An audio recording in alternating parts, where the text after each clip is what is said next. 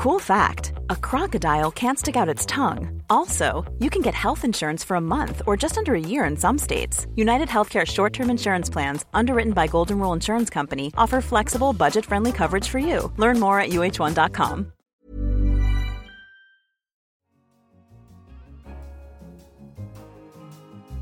Hello, this is Money Talks, and I'm Simon Long, the finance editor. Coming up this week, we'll be looking at the possibility of a post Brexit exodus from London. The French will say things like, well, you know, there are only two global economic cities in Europe London or Paris. Is Zimbabwe heading for another currency crisis? Most Zimbabweans, who are now calling it the uh, bollar instead of the dollar, are beginning to think of it as monopoly money. And does all play and no work make an executive jet an expensive toy?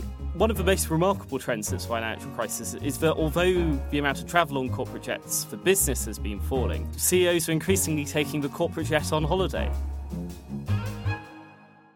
In the wake of Britain's Brexit vote, hardly a week goes by without rumours of a big financial institution planning to move some jobs out of the City of London. A number of cities in the Eurozone seem eager to welcome them Paris, Luxembourg, Frankfurt, Amsterdam, Dublin, the list goes on.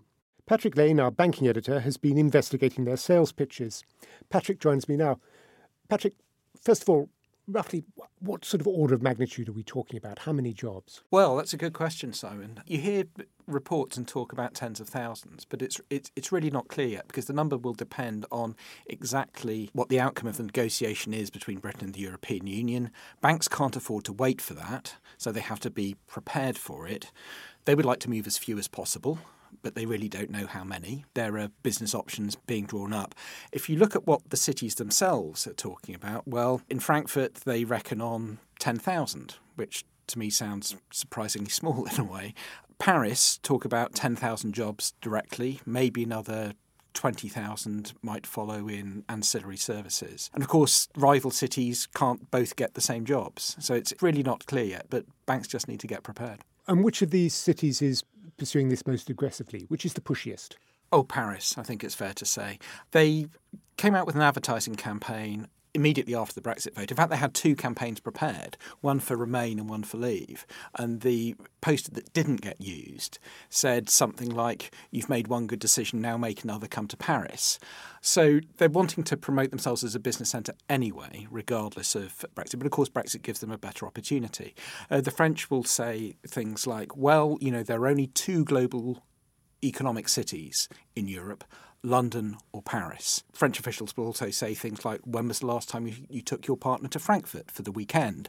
So they're they're presenting Paris not just as a big important city with a lot of banks already there and fund managers and so forth, which of course they have, but also as a nicer place to live than Frankfurt. And so they're much more aggressive. You listen to the others, they're they're much quieter about knocking each other. And less explicit in being directly targeting their, their rivals, as it were? Because from what you were saying, it sounds as if it won't be one city, as if as if the, the jobs might be spread across Europe. Oh yeah, that's definitely true. They, they will be spread elsewhere. Of course, we don't, as we said earlier, we don't know what the size of the prize might be. And you can see that different institutions will end up doing different things. So HSBC, for example, has already said that it will move maybe a thousand jobs to Paris, but it, it bought a French bank several years ago, so it already has that bank, which has a license. It's established. It's the obvious thing to do. If you look at other banks, I mean, for example, UBS, which has also said that it might move uh, something like a fifth of its London investment banking workforce, which would be again around a thousand people outside London. Well, Last year, it established a bank focused mainly on wealth management in Frankfurt. So, although it hasn't actually said anything, you would think that Frankfurt might be a more natural place to be. And also, different financial centres have different specialities. So, Luxembourg has built itself uh, a very strong reputation in uh, in asset management different places have different uh, have different strengths too. I mean, as you imply, there are going to be an awful lot of considerations playing in the in the bank's mind. So language, laws like labour laws, lifestyle, property prices. Is there any sense yet which of these factors are likely to weigh most heavily in the bank's minds? It's going to be regulation that's going to drive it, I think. So, in the European Union, financial companies have things called passports. So, meaning that from any country in the EU, you can sell to any other. And once Britain leaves the EU, then you won't have a passport if you're based in Britain, so you have to have a base somewhere else. So I think the key thing is exactly what you will have to have in your EU hub in terms of personnel, senior personnel, capital, and so on and so forth. I think that's that's the main thing. Then there will be considerations such as schools. You know, if you're going to have to put people there with their families, then is is there the infrastructure, for want of a better word, to support a good family life? I think one consideration that people have stressed quite a lot, which probably isn't quite so important, is space, because banks. Some of them have vacant space already. All these places have got plenty of office space. And if you look at the likely numbers, suppose it's low tens of thousands, and some people think it may be less than that.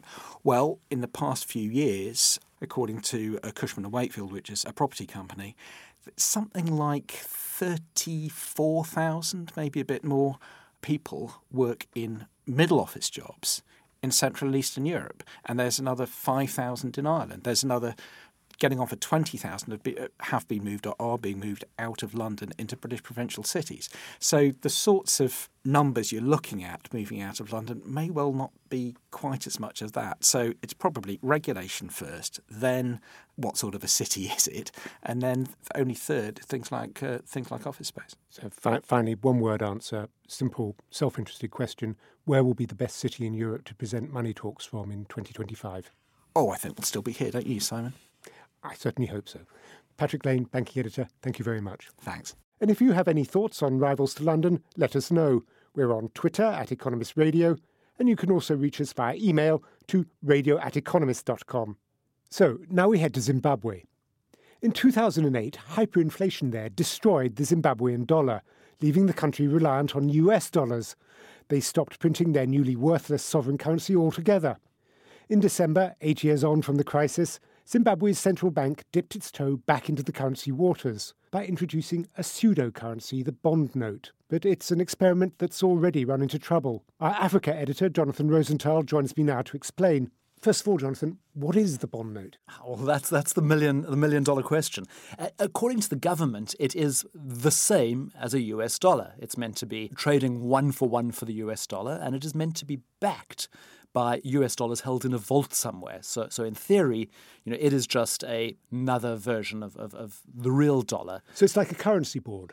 It is like a currency board, although most Zimbabweans, who are now calling it the uh, the bollar instead of the dollar, are beginning to think of it as, as, as, monopoly money. Although this monopoly version of the dollar should be exchangeable for real ones, in practice it's not. So what went wrong? Nobody trusts it, and there's there's partly it's because of history. They know that when the previous time the government ran printing presses, it led to hyperinflation. So there's already a, a sort of inherent distrust of the government. The second is that these these dollars are not proving convertible, so they're being used for domestic transactions. I go into your shop, you know, I hand you a, a bollar note. In theory, if you've imported the tin of tomatoes that I've just bought, you need to be able to go to your bank and say, I want a real dollar to then pay for my imports what's happening is the bank is saying, We're terribly sorry, although you've got a bank balance that says you've notionally got dollars in the bank, in fact, we haven't got any real dollars to give you. It's quite funny in a way, isn't it, talking about monopoly money and all that? But presumably the consequences on the ground are, are devastating. What does it mean for ordinary Zimbabweans? Are they going hungry? The consequences really are devastating. To take a step back, the, the, these notes were introduced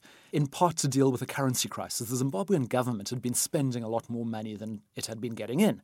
In the old days, when that happened, it just printed the money it can't print the money anymore, it couldn't when it was using dollars. So what it was doing is it was looting bank accounts essentially. So you would have dollars in the bank, you'd go to the bank to try to draw them, and the bank would say, "We're terribly sorry, we don't have the dollars to issue." That was when the government brought in these these bond notes, saying, "It's fine, we'll print our own version of the of the dollars, give them to the banks, they can issue them to you, and they're still worth the same." That that just really is not happening anymore. So, are we back to 2008? Is it, is it as bad as the hyperinflation episode then? It's not as bad as that. What, what you've got is, is an incredible cash shortage in the country. These notes have not alleviated that. So, the cash shortage is meaning that the economy is shrinking. The IMF now thinks it's going to contract by about 2.5% this year. So, real sort of joblessness, real uh, squeeze on the economy. You're also getting inflation ticking back in that, that the prices of imports are going up. That's really leading to massive hardship. Unemployment is very high, hunger is high.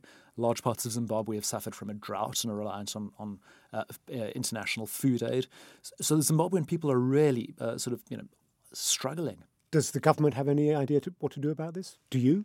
Unfortunately, there there are sort of some fairly good economic plans. There are some elements of the government that are that are quite reformist and understand what has to happen. A lot of that will involve, for a start, getting the government not to spend more money than it collects. You know, close that deficit. You know, the IMF has had a staff monitoring program that's giving advice. Unfortunately, every time the finance minister tries to do something to get the, the problems in hand, he uh, is overruled by his president, Robert Mugabe, the 92-year-old who has ruled Zimbabwe since 1980. So, for instance, Robert Mugabe, after previous elections in 2013, vastly increased the size of the civil service, handing out jobs to reward areas that had voted for him. When his finance minister came in and said, we, you know, we really have to cut our spending, and the first thing we're going to do is cut the annual 13th check, the bonus check, which is traditionally paid to civil servants. Mr. Mugabe then stood up in Parliament a few days later and said, I have uh, magnanimously decreed that everyone will get their 13th check. So all of those efforts to, to get the economy back on track are just being undercut by the president. So, in the end, it's down to politics. Jonathan Rosenthal, Africa editor, thank you very much. Thank you. Now, finally, we turn to the skies, where businesses around the world are starting to question the efficiency of private jets. They were once a must have accessory for top flight CEOs. But in the private jet market, will it soon be a case of Boeing, Boeing, gone? Sorry about that. More seriously, are firms that allow CEOs the use of business jets for leisure letting their investors down? Our industry correspondent, Charles Reid, has been delving into the private jet market, and he's with me now. Charles, first of all, how big a decline are we talking about? Well, it's since the financial crisis, it's been quite a big decline. The number of planes sold has fallen by about a third since the financial crisis. And although it's been flat for the last few years, the industry hopes every year that there's going to be a revival, and it basically hasn't happened for about seven or eight years. And is that because CEOs are simply travelling less?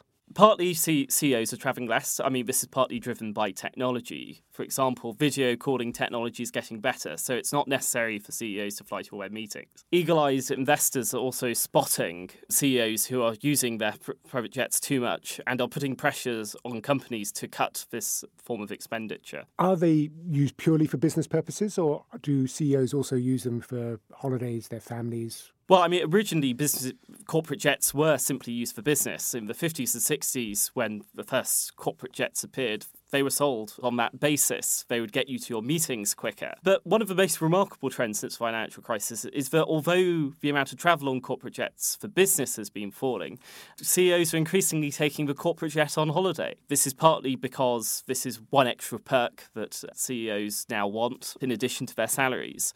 But other firms want this for security reasons. They think that there is increasing risk on public transport of something happening to their executives, for example, a, a terrorist attack or losing important or confidential documents, or you could have your rivals, in particularly international rivals, hacking into your laptop or stealing your papers. And therefore, some American companies mandate that their CEOs have to fly on the corporate jet on holiday. For example, this is the case at Boeing, a aerospace giant, and Halliburton, a oil services company. And to show how expensive this is, um, the CEO of Boeing has his own Boeing 737, which, when in use, albeit without as much legroom as, as on that, that private jet, by Ryanair, can seat 189 people. But are they right that it's safer for their CEOs to travel on, on uh, private jets rather than on commercial airliners? It's safer in that you're less likely to have your baggage stolen. You're less likely to have somebody, uh, your neighbour, sitting in your lap for half the flight. It's perhaps even uh, safer uh, in terms of cybersecurity. But in, in terms of plane crashes, private jets are far more dangerous. Since the 1980s, there have been five times more private plane crashes in America than there have been commercial commercial airliners crashes. And indeed, dying in plane crashes is one of the leading causes of death for CEOs, alongside heart attacks. So this can be a very risky business. Charles Reid, industry correspondent, thank you very much. Thank you. Well, that's it for this week's Money Talks. In London, this is The Economist.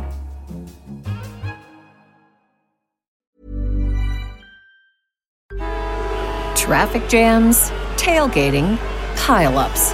Ugh, the joys of driving. How could it get worse? The federal government wants to have a say in what you drive. That's right. The Biden administration's EPA is pushing mandates that would ban two out of every three vehicles on the road today. Don't let Washington become your backseat driver. Protect the freedom of driving your way. Visit EnergyCitizens.org. Paid for by the American Petroleum Institute.